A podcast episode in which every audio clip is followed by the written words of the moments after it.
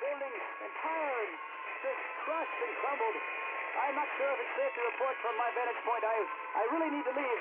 So the fences inform me that the surrounding areas are, are in ruin. I, I see some people running now. In the opinion of this reporter, if this nation, or in fact the world, ever needed heroes, that time is now. That time is now.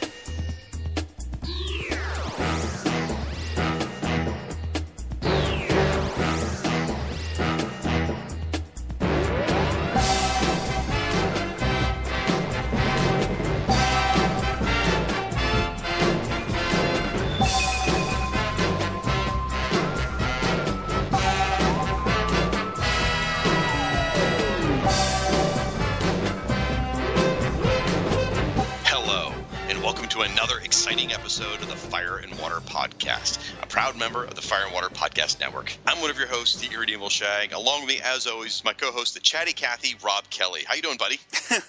Uh, I'm happy to be back uh, podcasting with you, Shag. It's been a while since you and I have recorded together. Uh, it's been even longer since we did a Fire and Water episode proper, and it's been even longer than that since we did a Geek Talk episode. It's been ages. I mean, I, I wonder if we've done one since we started the network two years ago. I don't even know. I don't know. We used to do them all the time, and then we kind of just got off it. But yeah, we're, we're back to have just a random conversation as opposed to the other highly focused ones that we do. I mean, I guess technically this should probably fall under FW Presents, but you know what? It's just us talking about stuff, and uh, that's that that's what this podcast started as. So why not? Let's have I a little fun. promise to mention Aquaman.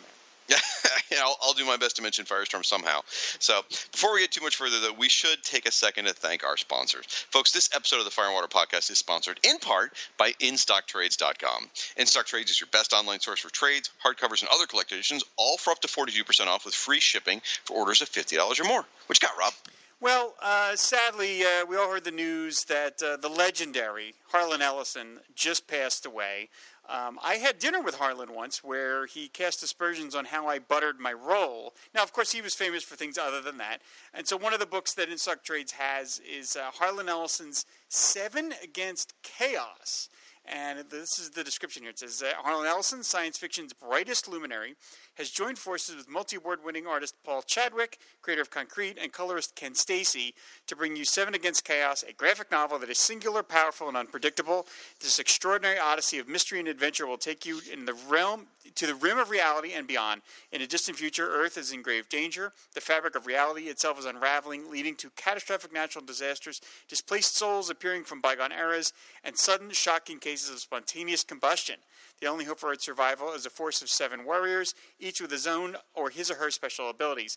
But can these alien seven samurai learn to get along in time to find the source of the gathering chaos and save all of reality? Now, I have never read this book, uh, but the, the I mean, just that lineup: Harlan Ellison writing and illustrated by Paul Chadwick and Ken Steacy. That is Right. unbelievable talent. Uh, it's 208 pages. Normal price is 16.99. In stock trades price is nine dollars and ninety five cents. That's 42 percent off. It's published by DC Comics. I didn't know that. Really? Yeah, I did. I, I completely didn't hear of this thing at all. But I mean, I am such a huge fan of Paul Chadwick. I've read every iteration of Concrete there is, and Harlan Ellison was, you know, obviously one of the great science fiction and fantasy writers of all time. He wrote arguably the most famous episode of Star Trek, which uh, Cisco would cover on "Give Me That Star Trek." He he wrote the, the movie "A Boy and His Dog." He's writ- he just you know a legendary career, one of the great figures in and science fiction and fantasy. And uh, we mourn his passing, and so you can pick up this really interesting sounding graphic novel, Harlan Ellison's Seven Against Chaos. What's the price? I said that nine dollars and eighty five cents. Thanks for paying attention. Oh, I missed it. Wow, that's really cheap. I was I was so I Paul Chadwick's been running through my head ever since you mentioned his name. Actually, I've been thinking about concrete. Like, oh wow, I love so yeah, sounds pretty cool. Yeah, that's a great. I had no idea this existed until I looked it up, and I was like, "This is it. This is the pick. This is too good." All right. Well, I brought something. I've, I've recommended it on another show. I don't really know what show, but I, I'm recommending it again, kind of tied in with what, one of the things I'm going to mention today. Uh, it's a trade paperback from Marvel. It's called Tra- it's called Champions, uh, Volume One, Change World, and it's a it's a more recent trade paperback in the last few years. It's the book written by Mark Waid and drawn by Humberto Ramos, and it is about a superhero team of young teenagers. It's got um, Miss Marvel, uh, the new Miss Marvel, Nova, the new Spider-Man, meaning Miles Morales, uh, Viv Vision, which is the daughter of the Vision, the totally awesome Hulk, which is Amadeus Cho, and the Cyclops, the time displaced Cyclops, so actually the, the young Cyclops from the original X-Men in this team. And it's a team of teenagers. And let me tell you, I didn't expect much from this book. I, I read it on a whim on Marvel Unlimited, and it blew me away. It is so much fun. And I think it would really appeal to our listener base because, Rob, you'll like this. They're total lefties. I mean, this book gets a lot of criticism, actually, for being too liberal because it's so socially conscious. Um, it, they deal with social media and how it affects people's perceptions. They get in there, and uh, there's there's uh, this, uh, you know human trafficking. There's all kinds of stuff in this book that they face and tackle, and uh, I love it. I love this series. Now, I think Mark Waid's run is is wound down now, but this is the first five issues. Again, Mark Waid, Humberto Ramos, 136 pages, full color. Normally retails for $15.99. You can get it 42% off, so it's only $9.27. And I'm telling you, I, I feel like it's. Um, do you remember Peter David's Young Justice? I mean, that's the closest thing I can compare it to, which was a fun superhero book. And this one's fun superhero book for teenagers, eh, but also has a social message. So I, I, I would check it out, folks. I enjoyed it. Interesting pick. I've literally never heard of this title. Oh, really? It's just called Champions. Is the name of the title? Is, is the book? Yeah. Yeah. So um, for these and all your other trade paperback needs, please visit InStockTrades.com. So.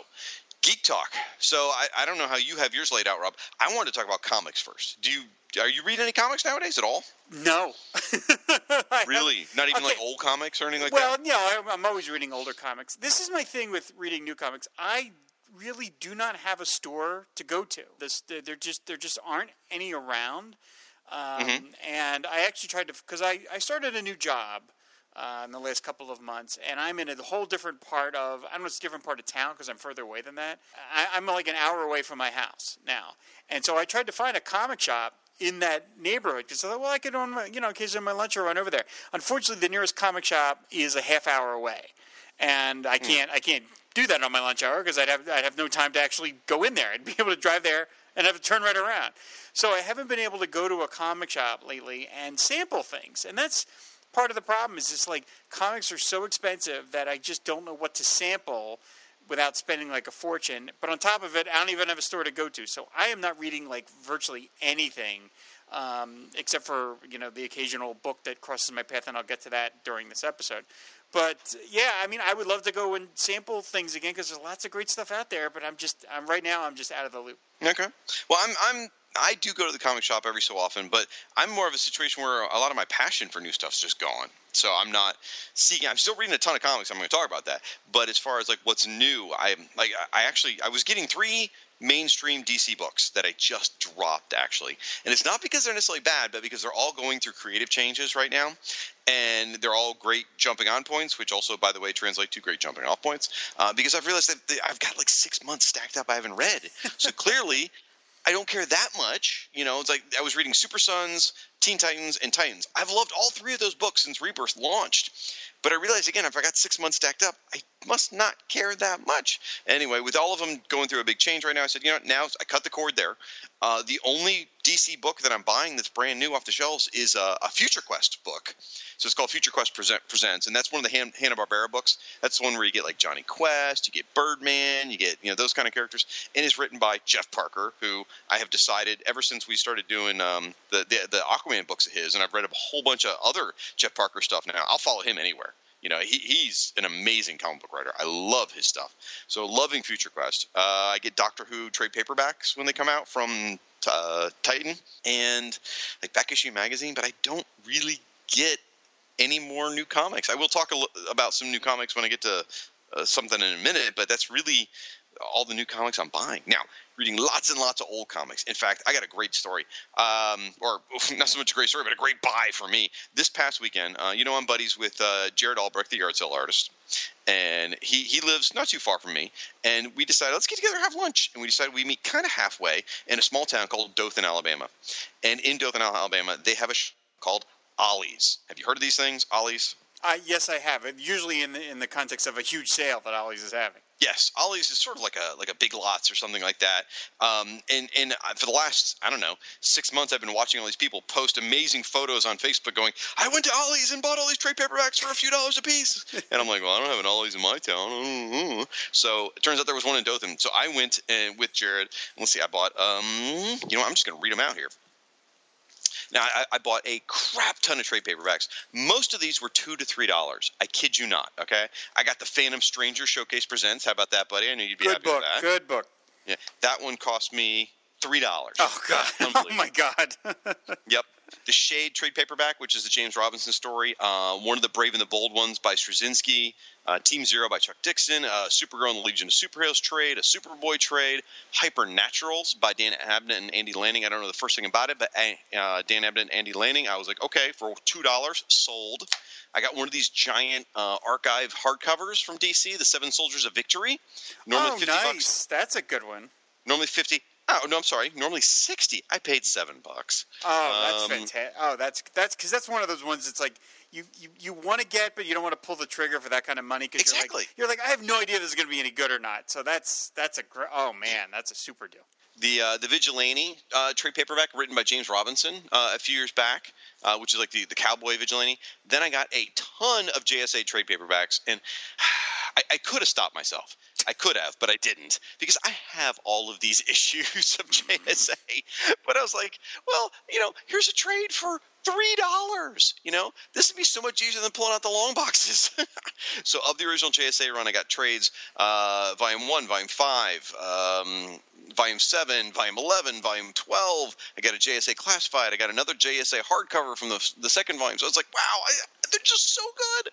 And then I got a No Man's Land uh, volume that I wasn't, I'd never seen before. So I got uh, Batman No Man's Land. I bought one of those too.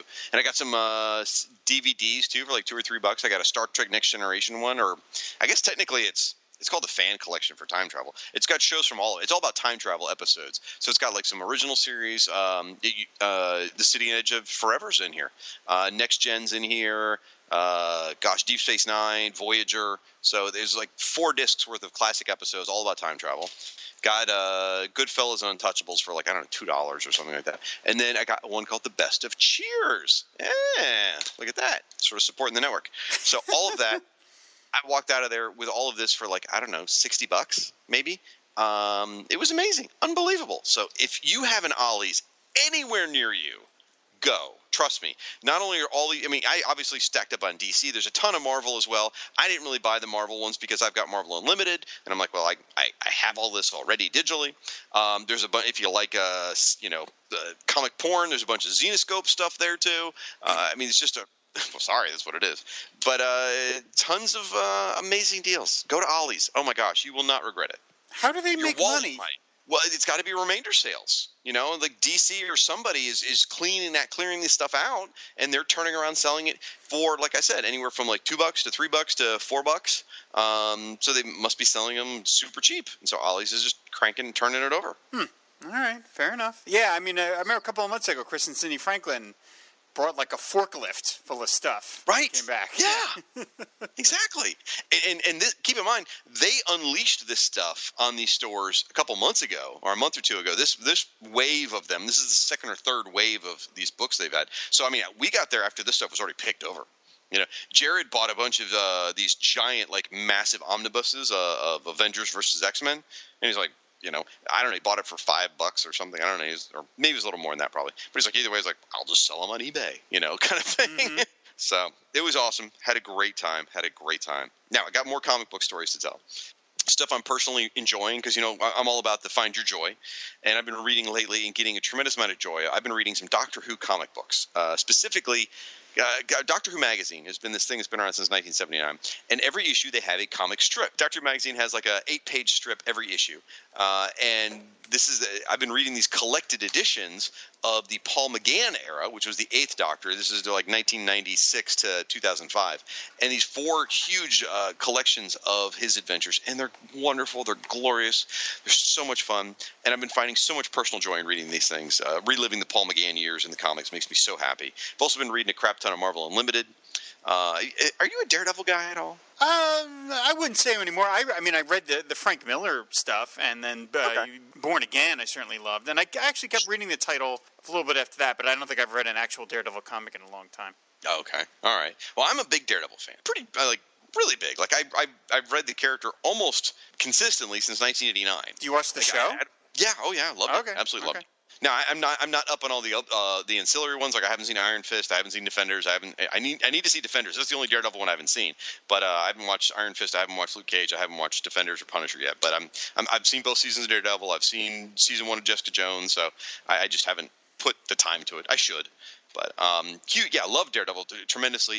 It, it, it's funny. It's one of those books where like I would read it and I didn't. I always enjoyed it, but it didn't stay in my head like say Firestorm or Aquaman does. So like when I stepped back and went, "Wow, I've read Daredevil." At one point, I was just like, "I've read Daredevil every single month for 17 years." Huh? That's a long time. That's a lot of character. Daredevil. Yeah. Yeah. And so now, I mean hundreds and hundreds. Anyway, I've been I've been catching up. I did fall behind for a little while, but I'm catching up on Marvel Unlimited lately.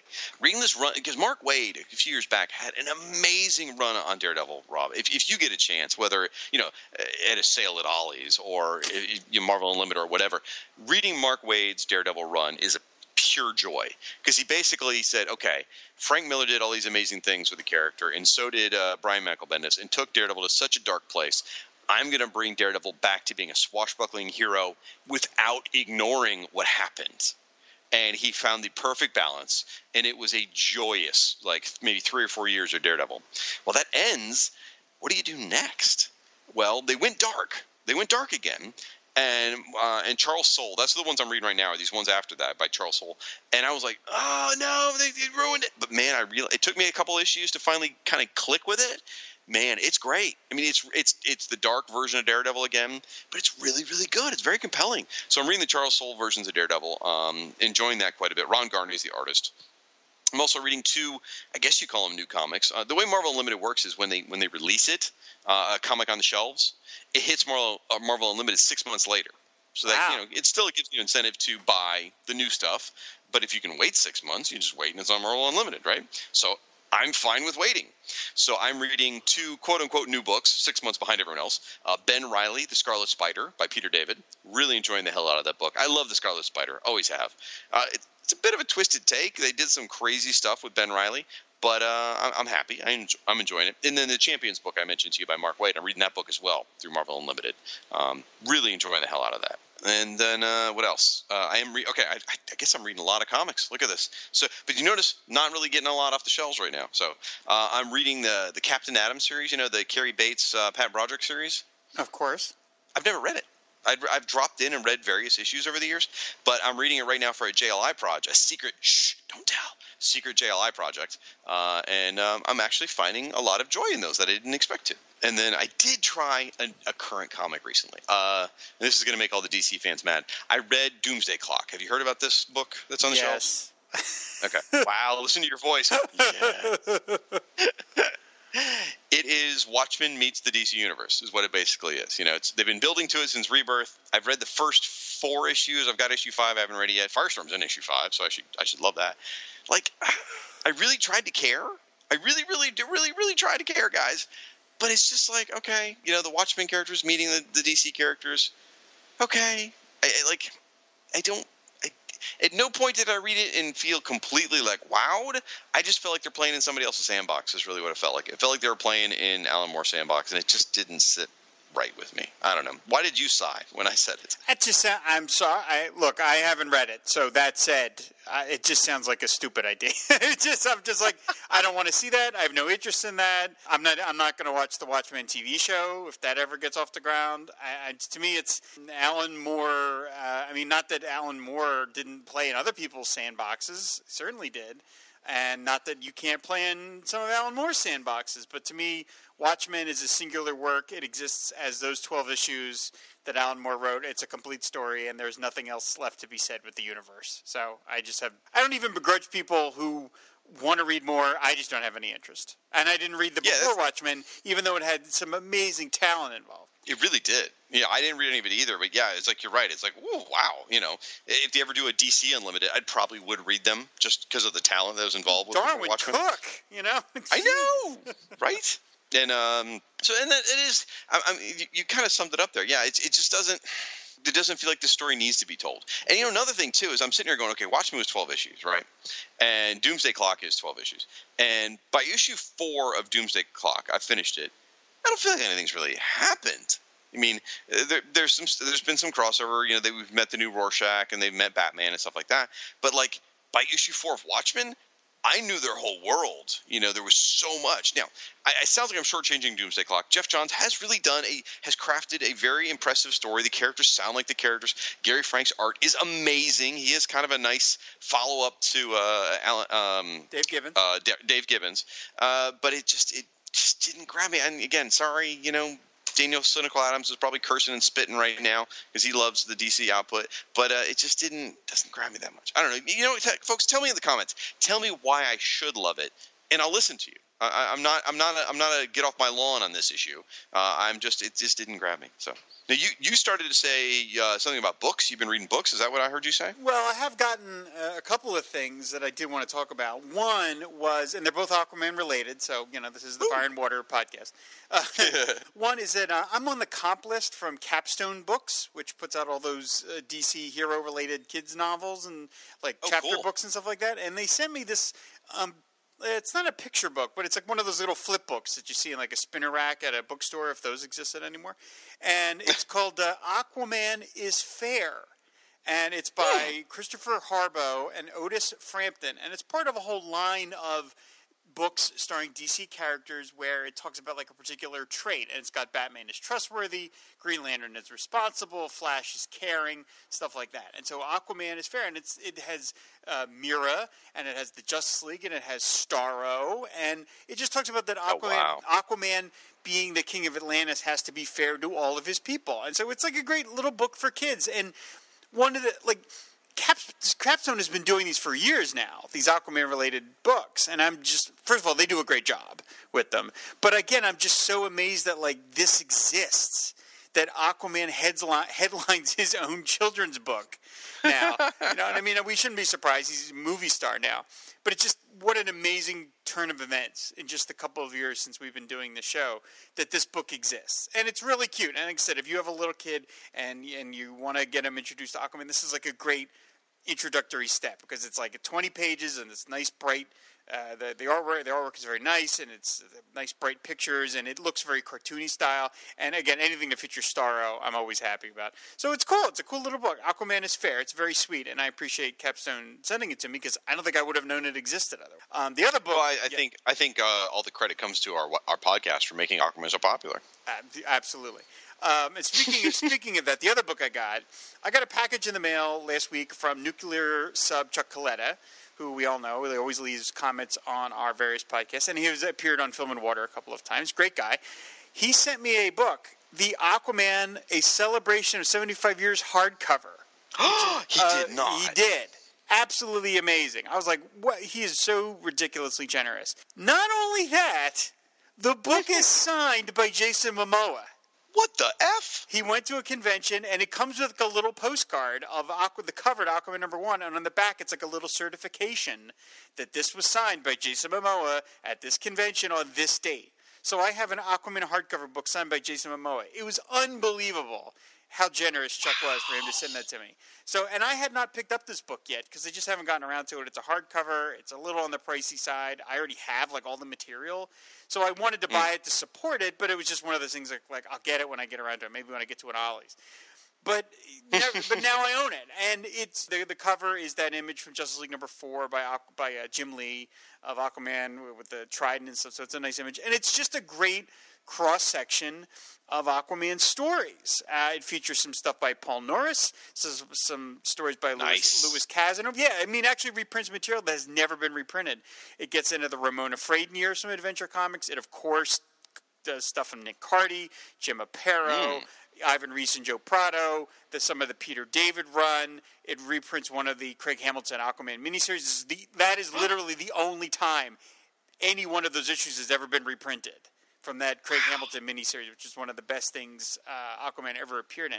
My one even slight criticism, and this is just, it's not even, I don't know, it's not, I can't even call it a criticism. It's just like something I wish I, I wish I had a chance to see. It jumps from Louis Casanova, who took over on the strip in, in, in uh, More Fun Comics from Paul Norris, to Ramona Fradon. And it jumps over another artist named John Daly. And you and oh, I Oh, you've talked about him Right. before. Underrated, You- yeah, right? you and I did an episode about like our favorite like underrated artists on Aquaman and Firestorm, and I picked John Daly. John Daly, I think, is a pseudonym because like I can find no information on this guy, but he took over for Louis Casanova and then was replaced by Ramona Fradon. So he's that middle step. His stuff is unbelievably beautiful. It's great. It's bold, nice thick color. You can see that it's you can literally see the development of the styles from Louis Casanova to Ramona Fradon. And the guy's just sort of like been forgotten. And I really wish they had found a way to reprint one John Daly story in this book because I think he should have been representing. Louis Casanova gets actually a couple stories. That's the only minor criticism. Like I wish John Daly got it, but that's a very minor thing. But otherwise, it's a very handsome book. Is um is isn't John Daly? Isn't he Ryan's like drunk crazy uncle or something? I, I hope so, because then we I could score an interview with him or something. That would be great. But uh, no, it, it's a it's a really great book, and and you know Chuck Coletta, man, thank you, sir. He also sent me uh, uh, last year a signed North by Northwest poster signed by Eva Marie Saint. You know, because he knows her, so he is just extraordinarily generous. And we should mention this. His college, he works, he he uh, teaches at uh, Bowling Green State University in Alton, Ohio. They are doing a conference next year all about Batman, like the historical pop culture. And there's even a Twitter handle, BGSU Batman. They did a, they did a call for papers They did a call like for that not too papers. So, ago. like, yeah. So, so if anybody's interested in this stuff, go check that out because that sounds really interesting. This whole like big symposium on Batman as a pop culture figure. But Chuck is just such a great guy. I love having him on Film and Water, and I owe him mightily because, like, I have an Aquaman book signed by Jason Momoa. That's crazy. So, thank you so much. He, uh, extraordinarily generous. Chuck connected me with a JLI listener uh, who is extraordinary. She's really amazing. She's delivered papers, like you know, I, like smart stuff, uh, papers on Big Barda and Power Girl and stuff like that. And she's going to be an upcoming guest on a future JLI episode. So I mean, Oh, that's Chuck's cool. been wonderful to us. Yes, so he's a great such such a great guy. Thank you, thank you, Chuck. Wow.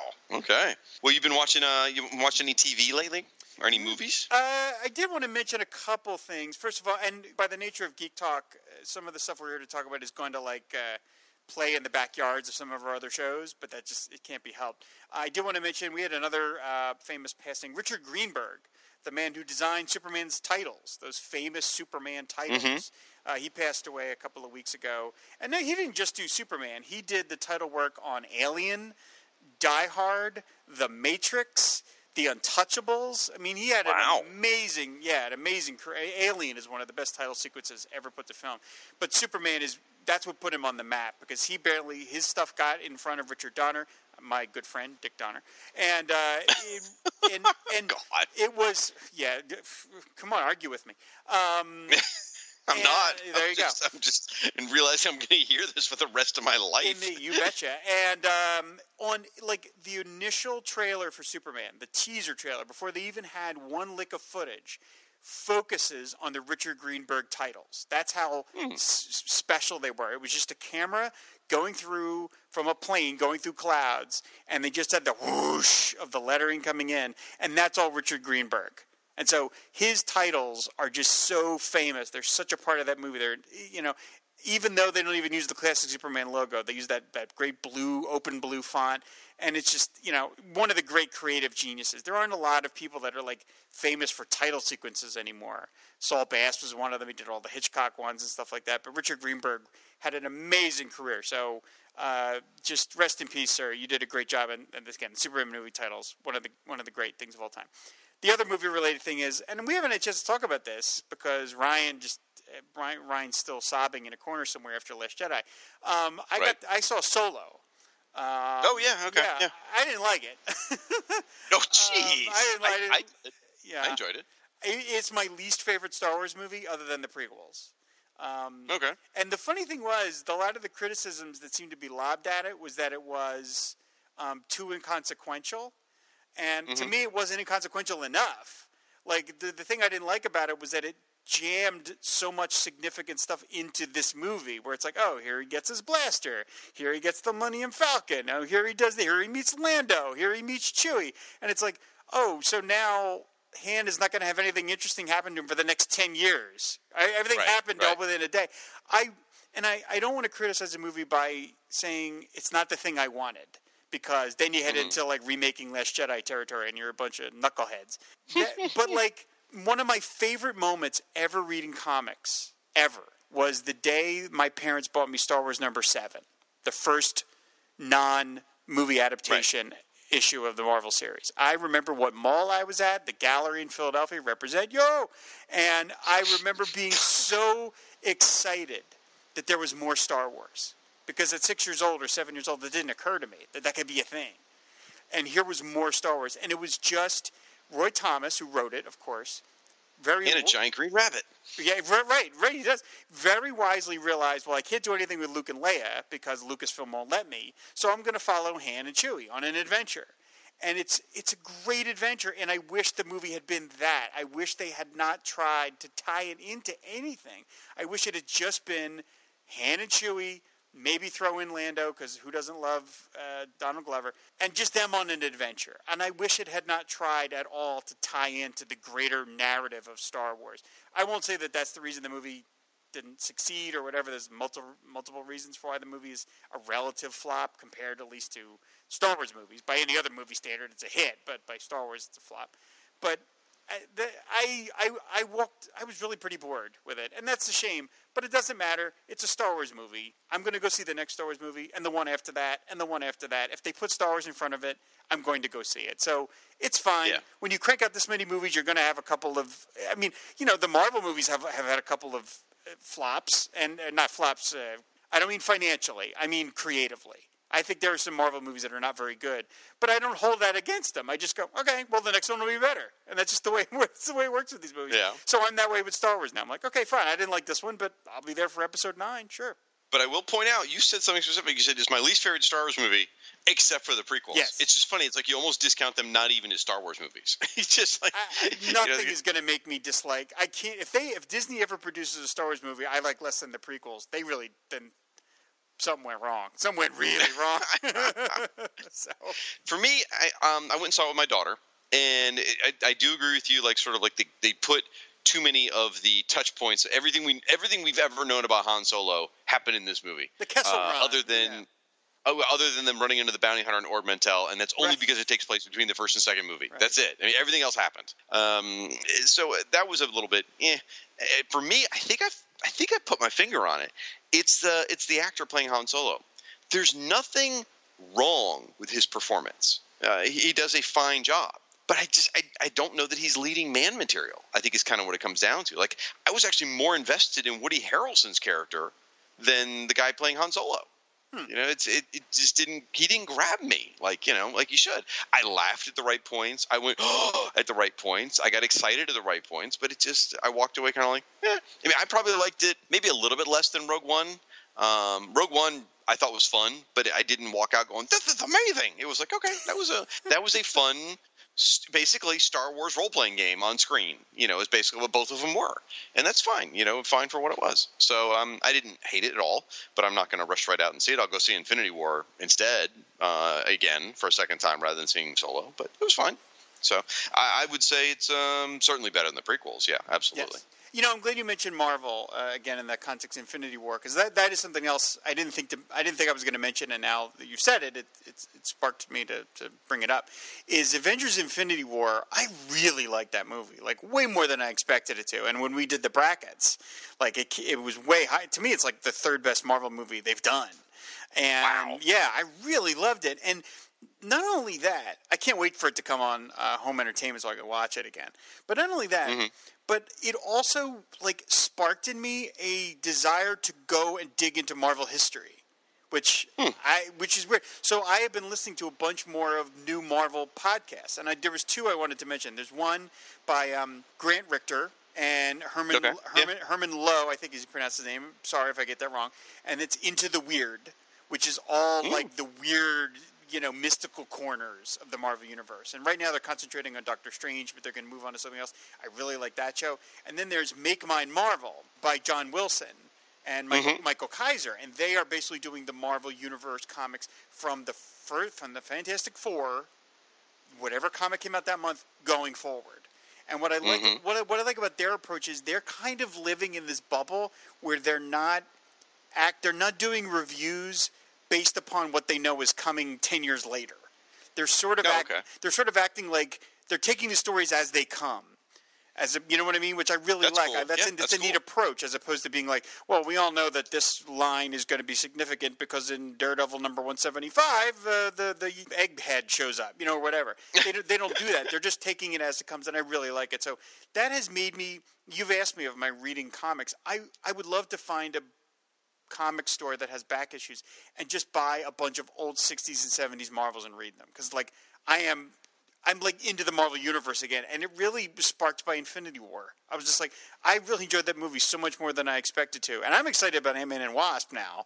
I'm like, okay, cool, I'm, I'm on board for that, and I'm like, now I realize I have to wait like eight months till the next Marvel movie after that. I'm like, oh, like I don't want to wait that long. Oh, oh, boo hoo! Three know, years for Star Wars when we were eight kids. Months, I know eight months is like a, and even then, like the next one is Captain Marvel, which looks fantastic. I love Brie Larson, so I'm like, that's exciting. And then, and then like two months after that, we're gonna get in Avengers four. So it's going to be this plethora of great Marvel stuff. But it's so funny. We're also spoiled. Where I was like, "Oh man, there's no Christmas Marvel movie that suck." Like, oh my god, what a baby! You know, jeez.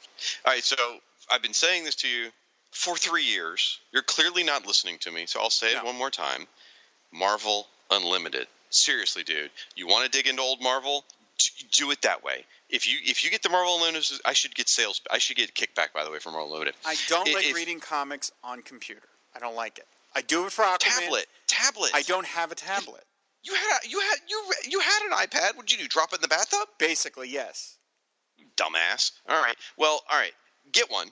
Uh, and then get Marvel Unlimited. okay. All right. Or just go buy one of the. It's like I don't have an iPad. I'm not going to pay that kind of money. I have a, cheap little thirty dollar tablet. I don't got. like reading comics on computer. I just said that. I don't like it. I don't. I don't like the I'm saying- sensation. I'm saying tablet versus. I don't like. World. That is still a computer shag. Yeah, but A it's, tablet it's is a in computer. bed. Do you not know sitting, what tablets are? Sitting in, sit- sitting in bed with a tablet is a world different than having a giant freaking laptop on I your lap. don't like you know? reading comics on a tablet. I read them. Okay, well- I read Aquaman on my computer for review purposes and to keep up with the title. But other than that, I still like to have a print book in my lap, like when I go to bed and stuff. That and so, Okay. you know, Well, that's what let, let me let me try this argument because I know you also like money. So I do. I don't Marvel have any of it, but I one day I hope to Exa- well, some. exactly. Marvel Unlimited per month is less than two two new comics, which are three ninety nine a piece. You have said that so. made it sound- I'm not arguing it's not a great deal. I'm just saying I've read comics that way and I find it very unsatisfying. I just I don't know. once you once you start reading a panel view and you Oh, realize I panel artist- view. No, oh no, you get- you got- panel view. you got to get there though because as an artist you suddenly pay so much more attention to the art when you're looking at it one panel at a time I don't really think It's that's been my problem. What I don't think that's been my problem of appreciating the artwork. you've got a lot of other problems but anyway so all right so if you want to read old marvel that's the way to do it if you don't just be a curmudgeon whatever they don't have okay. the ads So- though, right? They don't have the ads. no they don't have the ads Oh, see. okay go spend $24 in a trade paperback for six comics that's fine i'm going to spend the same the amount of money and either. read 20,000 comics for six months I on the same to, amount of money I, I need to take on. You know, okay. You know what my problem is? Well, among other things, is like uh, yeah. I, I would love to be like a Professor Allen who just is like, I'm only buying comics for a quarter a piece. That's it. But the problem is, I'm so old now that the comics that I want to read are out of that phase of being quarter bin comics. yes they are When I was a kid, you could get like Adventures into the not Adventures into the Unknown. That's a, not a Marvel title. You know what I mean? You could get like a '70s Marvel Yeah. title for a quarter when I was a kid. Well, now every '70s Marvel comic is going to be like four dollars at a minimum because Exactly. it's 50 years old now. So that's the problem. Like quarter bin comics are like Sovereign Seven. I don't give a shit about that. So that's my problem. I was reading a bunch of classic X Men, which you know, like the early days of Wolverine and the Team, which are probably thirty dollar, forty dollar books Yeah, now. probably, yeah, yeah. Read them on Marvel Unlimited. They cost me, you know, a pennies, if you will. So just saying. All right, I'm done beating your beating that drum because you're not listening to me. So Nope. you talked about movies. I'll talk a little about TV. TV that I'm getting passionate of lately. Uh, I watched Lost in Space. I don't know if you watched this on Netflix or not. No, I know you've been raving about. it. Everybody's been raving about it. Not everyone. I have some friends that are like, "Rah, rah, rah, rah, no, no, no, it sucks because the science is bad and the family are stupid. And I'm like, well, you know what? I just went along for the ride and loved it. The science Super is fun. bad, and a show lost in space. What were you expecting? It's popcorn science fiction. Really get over it, right? Um, it's a fun story about a family, and I, I enjoyed the hell out of it. I, I actually watched it once through myself, and then watched it with my daughter, my my 12 year old daughter, and she loved it too. She got really into it too, which was great. It was so much fun. I can't wait for season two. I'm I I, I, don't want to oversell myself and say I'm a huge Lost in Space fan. I like to think I am. I'm probably not really. I mean, I grew up watching the show. I have a fondness for it. I love the 1990s movie. I realize it's got a ton of flaws. I do. I don't care. I love it warts and all. I see the flaws and I don't care. I love it unabashedly. And so this this just hit all my warm and fuzzies. It was so much fun. If you have kids or a family or you just like watching TV, give it a try. I really really think it's a lot of fun. You know what the Um, little historical blip on the uh, Lost in Space movie is? Like why that movie is notable in the history books? Well, I, I can think of many reasons because I, I worked for movie theaters at the time. I had to do a giant film promotion. I spent a month of my life promoting that movie, so I, I could probably name several different blips. But go ahead, what's yours? Well, it, it, in, it's it's in history because it was the movie that dethroned Titanic at number one at the box office. Oh, that kind. I see what you're saying. Okay, Titanic, right. Titanic was number one for like 16 weeks or some absurd Right. number. Lost in Space was the movie that dethroned it finally. yeah, that makes sense. Yeah, because lost uh, Titanic came out at the end of '97, and Lost in Space was sometime in '98. So yeah, okay. Hmm. We had to do this giant film promotion. I mean, I, I went around and worked with the businesses. I would get up in front of the theater before the show and ask trivia questions about Lost in Space and give away like hats and T-shirts to people who got it right, and people would come up and sing the song. You know who did the theme for Lost in Space, right? Uh, I, I, I'll know it as soon as you say it. Well, the original series from the '60s, if you read the credits, it was a young man by the name of Johnny Williams. So, Oh, uh, that's right. That's right. Yeah. That's right. Early that's right. John Williams work. That so guy, now, now it, the new show just is John Williams. He's but, everywhere. Yeah. Okay, I'll stop that. Um, I'm also probably way off key or pitch or whatever the hell the thing's called. So, also been watching. Um, do you know what Twitch is? I had no idea. What this I've heard of it, but I've never like sampled it. Yeah, I didn't know what it was. It's, it's uh, and, and, I'm going to describe it wrong. Some nerd at home's like, no, that's not what it, it, it's an on, on online platform where you can watch, you can post your own videos, do whatever you want. You can show yourself doing video game walkthroughs, and there's a, lot of community. I mean, thousands and thousands and thousands of people are on this thing all the time. It's huge. It's been around for a while too. I had no idea, but I didn't care until they just recently did something called Twitch Presents, where they've been showing Doctor Who. Uh, they showed all the classic Doctor Who episodes that are in existence. They showed a few every weeknight, and it'd be like a fun three-hour block, and then they would just repeat them and repeat them and repeat them, and I'm just like, oh, this is amazing. You know, a, a lot of my own. I love your nerd you know, voice. either- you like that? That's actually just my voice. But anyway, uh, a lot of my own on either uh, DVD or even VHS. Yes, I still have VHS because I don't want to rebuy those things. But anyway, I'm enjoying the hell out of it to the point where now I have finally decided I am going to pay the seven dollars a month or whatever and get BritBox. Uh, BritBox is another subscription service, sort of like Netflix. Has a ton of British shows. My Yep. wife watches the hell, hell out of British shows. Yeah, we have her.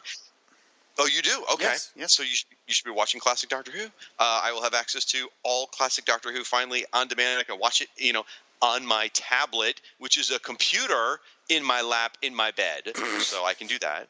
Um, so I'm you know, because I want to watch part four of Dragonfire, you know, on a Tuesday for some bizarre reason, which is meaningless to you, but Cisco had just laughed. Um, so it's it, I'm looking forward to it. I can't wait. I'm very excited. It has reignited my passion for classic Who. In fact, I've, I've, I've been buying more of these DVDs, which I shouldn't because now I'm getting BritBox. I don't need to buy them, but either way, re- reignited my passion for classic Who. Lots of fun. Since this is geek, then- well, I gotta wait. Hold on. I want to ask you something about that.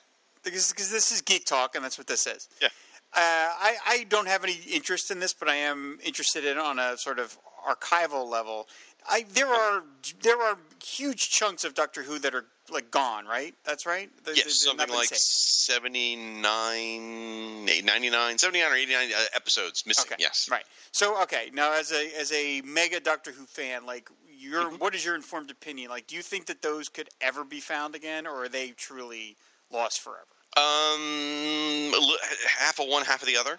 I mean, Um, have they found some that were previously thought lost? Yes, they- Okay. they just found some a couple years ago. Okay. Um, right, what- right. What happens is they find them in they find them in the craziest damn places Sure. like Ethiopia.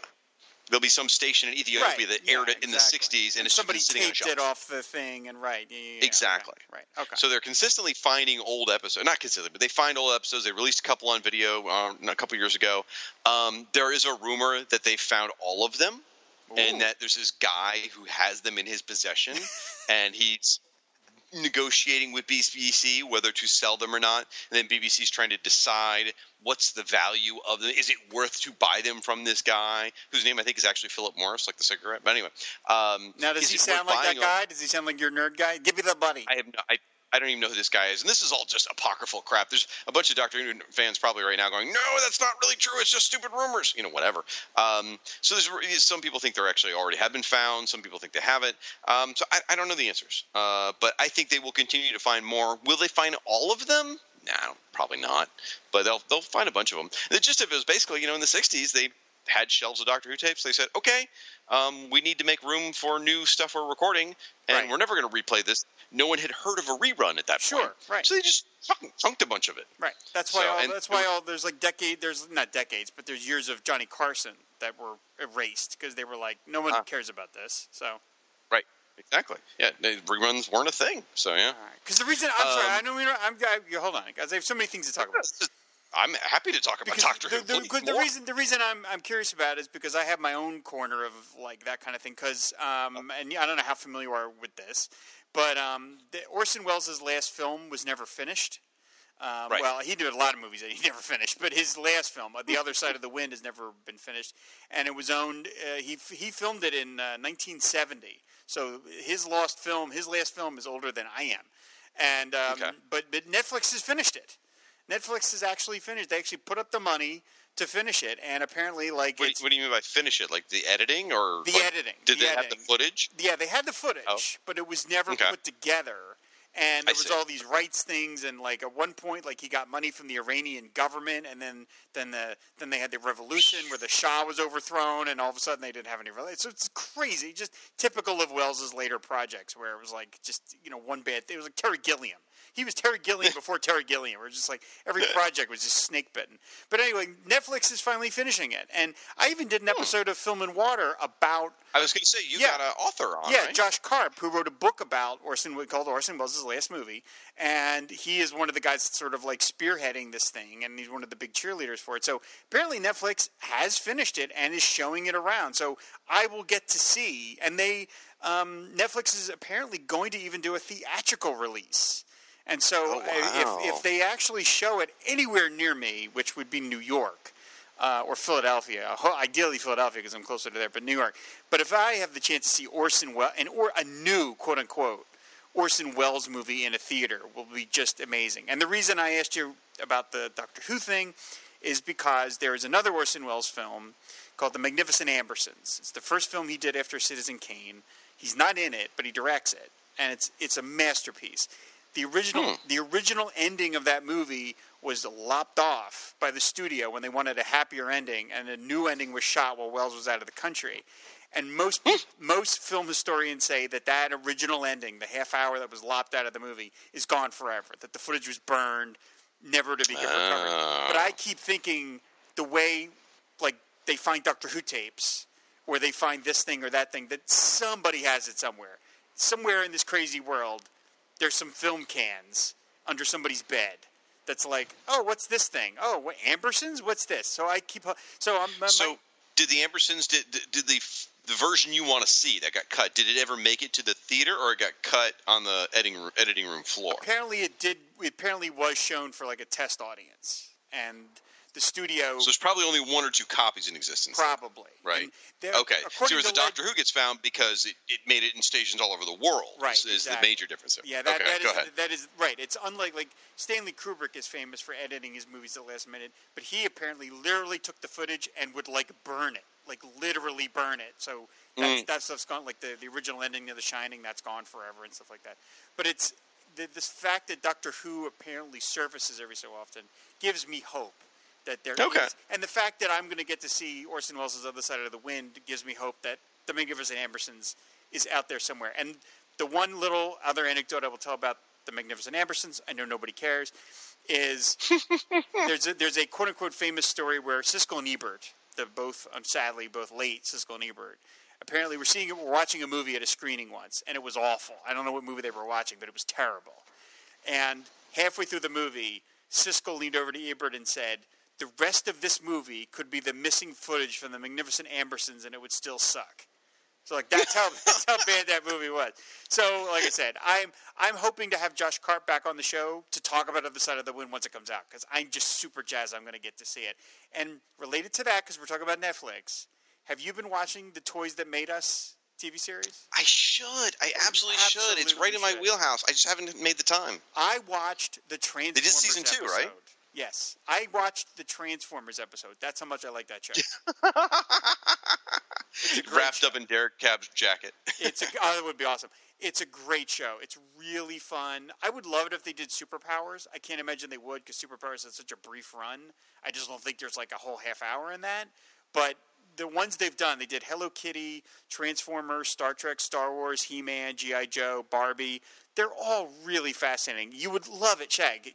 They're like a half hour. They're like candy. Oh, it's. I, I haven't been resisting it. I Right. just haven't made the time. Yeah, I mean, that's, my problem. really good. I mean, I know I even ones like I never collected Masters of the Universe, but I find it fascinating. Yeah. Like Siskoid Great and. Dr. G had a great conversation about it recently. They you did. it's- I would love that episode. It would be mm-hmm. fascinating to me. Yeah. Good show. so I did want to watch. You would talk about TV. I, I have been watching that. I watched season two of that like the minute it, it came on Netflix. I was like, all right, I'm just gonna watch. And I watched all four right in a row. I was like, boom, done. There you go. Very cool. All right. Um, last thing I had to talk about was some audio I've been listening to because I do. Uh, I, I love audio drama and things like that. Uh, of course, a million podcasts that we listen to. But um, I've been listening to. Oh, And produce. That's yeah. Uh, I've been listening to a lot of, of course, Doctor Who because you know I'm in that mode. Uh, Big Finish does these amazing audio dramas. They're fantastic, and they keep running sales, so I keep they keep getting more and more of my money. Those bastards. And I've been listening to a lot of Second Doctor and Third Doctor and Eighth Doctor audios. Now you talk about missing footage. Well, the Second Doctor and the Third Doctor they both passed away. And so what they have, um, they, they they initially resisted the idea of bringing back the old doctors because like you know they they felt like it would be a little disrespectful to their to the, the memory. And so they would do these stories called companion chronicles where one of the companions who were still alive would do the story and they would sort of like a, a one person story. Like he, they would tell the story and maybe do some voices. It'd be like you know like an audiobook you know like one person reads an audiobook. It was kind of like that. Well one guy was so freaking good at doing the second doctor uh, Patrick Troughton, and uh, his name's Frazer Hines, the actor who uh, who used to be on the show with with Patrick Troughton. He was so good at mimicking the Second Doctor. He now actually they do new audio dramas where he plays the Second Doctor straight up because he sounds that good. And they are some of the best audio dramas. You feel like you're watching a Patrick Troughton episode or listening to one. He's that good. He's got the right intonations. It's it's wonderful. And now the Third Doctor, they they have found a guy sort of completely by accident who sounds and just like the Third Doctor, and they they have him paired up with a lot of people that used to produce the those Third Doctor episodes. So he's been embraced as like part of the family as a way to bring that Doctor back to life with new episodes, and uh, they're so joyous for me. You know, first I thought it'd be sacrilege to hear new people in these roles, but it's great. And of course, the Eighth Doctor stuff's the Paul McGann I mentioned him earlier. He does an amazing job. David David A. Gutierrez, our equal friend slash frenemy, is. Uh, he's the worst dealer because he like he texts me all the time like hey did you see this new one's out? And i'm like oh i don't want to spend $30 on that but i'm going to anyway because it's so good. And he uh, he and i are both big paul mcgann fans so he's kept my uh, tap in the vein there so that's been a lot of fun. But the thing i really want to talk about have you seen um, and this and folks by the time you listen to this you've you've only got days to act on this. Have you seen the humble bundle that's out there right now? No, for dc graphic audio? No. okay. You, you know what dc graphic audio is? Yes. Okay. Yeah, so they're they're basically radio plays of famous DC stories, uh, books, and things like that. You know, they've done. Um, well, I'm just going to tell you here that you know, eh, remember those novels they published back in the 2000s? They did all those. They've done adaptations, Infinite Crisis and Final Crisis. Um, gosh, uh, the the Batman books that have been published, Superman books that have been published, uh, 52, all these things, and, and they're amazing audio dramas. They're really, really exceptionally high quality. They're great. Michael Bailey's always going on about them.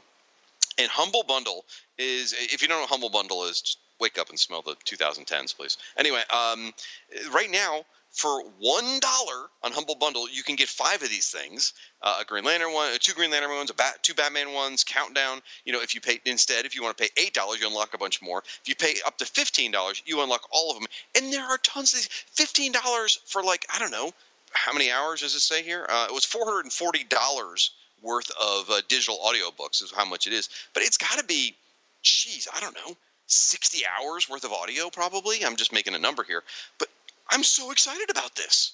Hmm. So, because I, I love audio dramas, and uh, some of I've heard I've heard a few of these, and they're just exceptional. If you love, this is a great way to celebrate DC Comics. Because let's say you're just not feeling it with the comics nowadays, you can spend literally, like I said, a dollar and get five of them, or you can go up to eight dollars, or you can go up to fifteen dollars and get all of them. It's a humble bundle. You pay as much as you want. You can pay a hundred dollars for it if you want; they'll take it. But you can pay as little as fifteen and get all of it. And it's a great way to celebrate your love for DC Comics because you listen to these great audio dramas, and it's like you get so jazzed with the music and the sound effects and the act voice actors and everything, and the direction. It's so good, and it makes you remember why you love DC Comics. So, highly recommend it. Humble Bundle. Um, by the time you hear this, folks, again, you've only got days to act, so definitely uh, check it out. Very cool. That's all I got, buddy. I mean, that's uh, that's a lot of geek. Uh, I've been very geeky lately, so um, I'm just enjoying life. I'm finding stuff that I love and following my joy. Uh, cool. I have one last story that I will tell, and it's not geek related, but it's when else am I going to tell it? Is uh, a couple of weeks ago. Um, there's a woman I follow on on my multiple Twitter accounts. Um, and, uh, yeah, yeah. Hey, And they I- keep still making more. as I have explained, Twitter is like 40% Nazi. And so every time I add a Twitter feed, I'm trying to balance out uh, Twitter a little bit better. I feel like I'm doing the Lord's work. Anyway, um, eh, there's a woman I follow named Rachel on my Film and Water account, and because she uh, does a lot of stuff about movies. And uh, but then she'll she'll also ask questions. She has like a, a QOTD question of the day, and sometimes it's not about movies. And she did one about what was your favorite meal that you ever had. So I, I retweeted, and I wouldn't say this is like my all-time favorite meal, but it was a great memory of, and it was very simple. And it was back in 2014 when I went to California on a work trip, and I got to go to a bunch of movie studios. So while I had some downtime, I made plans to have lunch with uh, Aquaman fan uh, and uh, foam member James, James Chatterton, and we were going to meet at this uh, outside uh, cafe in Santa Monica, and so I had time to kill, and so I stopped at an Auntie Anne's pretzel. Now I love soft, soft pretzels, like that is like everybody knows how much I run and I try and stay fit, but like soft pretzels are like my kryptonite. Like I just love them. They're terrible for you. They're full of salt and butter and all these terrible things, but I just, oh my God, I can't resist them. So anyway, I'm killing time, and there's the Auntie Anne's, and like all the doors of these places in the strip mall are open because the weather out there is so friggin' perfect. It's like 78 and sunny. So I hmm. wander, I wander into the Auntie Anne's, and I bought myself a soft pretzel, and I had, like, again, I had like a half hour to kill. So I just sat on like this little curb outside, and it was like, it's not, it's not a street where cars go by. It's like for people to walk. So I just mm-hmm. sat on this curb, ate this pretzel, waiting for James, and I just remembered like thinking about this is just like the best meal I've ever had because this pretzel is this pretzel is so buttery and delightful and tasty. And I'm sitting here in California, and I'm spending my time going to movie studios, and I'm about to meet uh, a, a, person I really like who I've never met before. It just was just like a perfect moment. It just and I, I I had the ability to think about it in the moment of like this is just great. I love this. So I wrote that as the answer. I was Okay. like, I was like, okay, I was like, having an Auntie Anne's in Santa Monica, California, was one of the great moments of my life. So Auntie Anne's Twitter feed likes the post, and they respond to it with a GIF of a woman. Uh, I think it's Lily James from Downton Abbey and Baby Driver saying something like, "I want to go to there." And I was like, that was so funny that they that they did, did that. They responded to my tweet. So then I responded "Hey, Auntie Anne's, I love you." So then they hmm. responded back with another gif of somebody making a heart shape with their fingers. and I just enjoyed that I had this little back and forth with the Auntie Anne social media people for like an afternoon. That just it just it just delighted me to no end. I got so excited. I was like, you know, in the last couple of weeks, I've had the good fortune to talk to Richard Donner and Karen Allen, and I got to trade uh, tweets with Matthew Modine about my Full Metal Jacket episode, and yet I was so jazzed about talking to the Auntie Anne's people. That's what really got me excited. so, well, I, I can't think of any better way to end the episode than that. I mean, it's a heartwarming story. It's a it's a heartwarming food. sure is. So that's uh, it's going on your tombstone. You know, he loved pretzels. That's all. It's well, gonna ironically, it's, it's what's going to put me, out of context. It's, it's what's going to put me in the grave is the pretzel. So, right. wow. All right. Well, I love that. Well, thank you for sharing that, Rob. That was really sweet. So you're welcome. Well, that, folks, that sums up geek talk in a, in a nutshell. It really does. It's it's all over the board, but it's about what makes us happy, what brings us joy. So there we go. Well, Rob, uh, you know, again, folks, you can find Rob on 40% of all the Twitter accounts out there, not the Nazi ones, no, all the other not ones. the Nazi ones. You can find me. I'm out there doing something somewhere. Just come, just just shout long and loud enough. Say my name loud enough. Three times I appear. So uh, I we'll just say goodbye. So and until next, leave comments though. Leave us comments over on the website fireandwaterpodcast.com and uh, tell us, you know, what, what I don't know, whatever you, what you're enjoying right now, or anything that we just talked about, or your favorite type of pretzel. So uh, until next time, folks, fan the flame and ride the wave and eat the pretzel. At Ollie's Bargain Outlet, we're loaded with brand name deals and our trucks just keep rolling in. We've got name brand toys, Christmas decorations, books, stuff for your home, all at up to 70% off the fancy store prices. Coloring books for grown-ups are the hottest trend in America, and Ollie's has the best quality at the best prices. We have over $4 million at the fancy store prices with over 25 different styles to choose from. Hey, you're going to love the bargains you get. I guarantee it. Ollie's! Good stuff, cheap!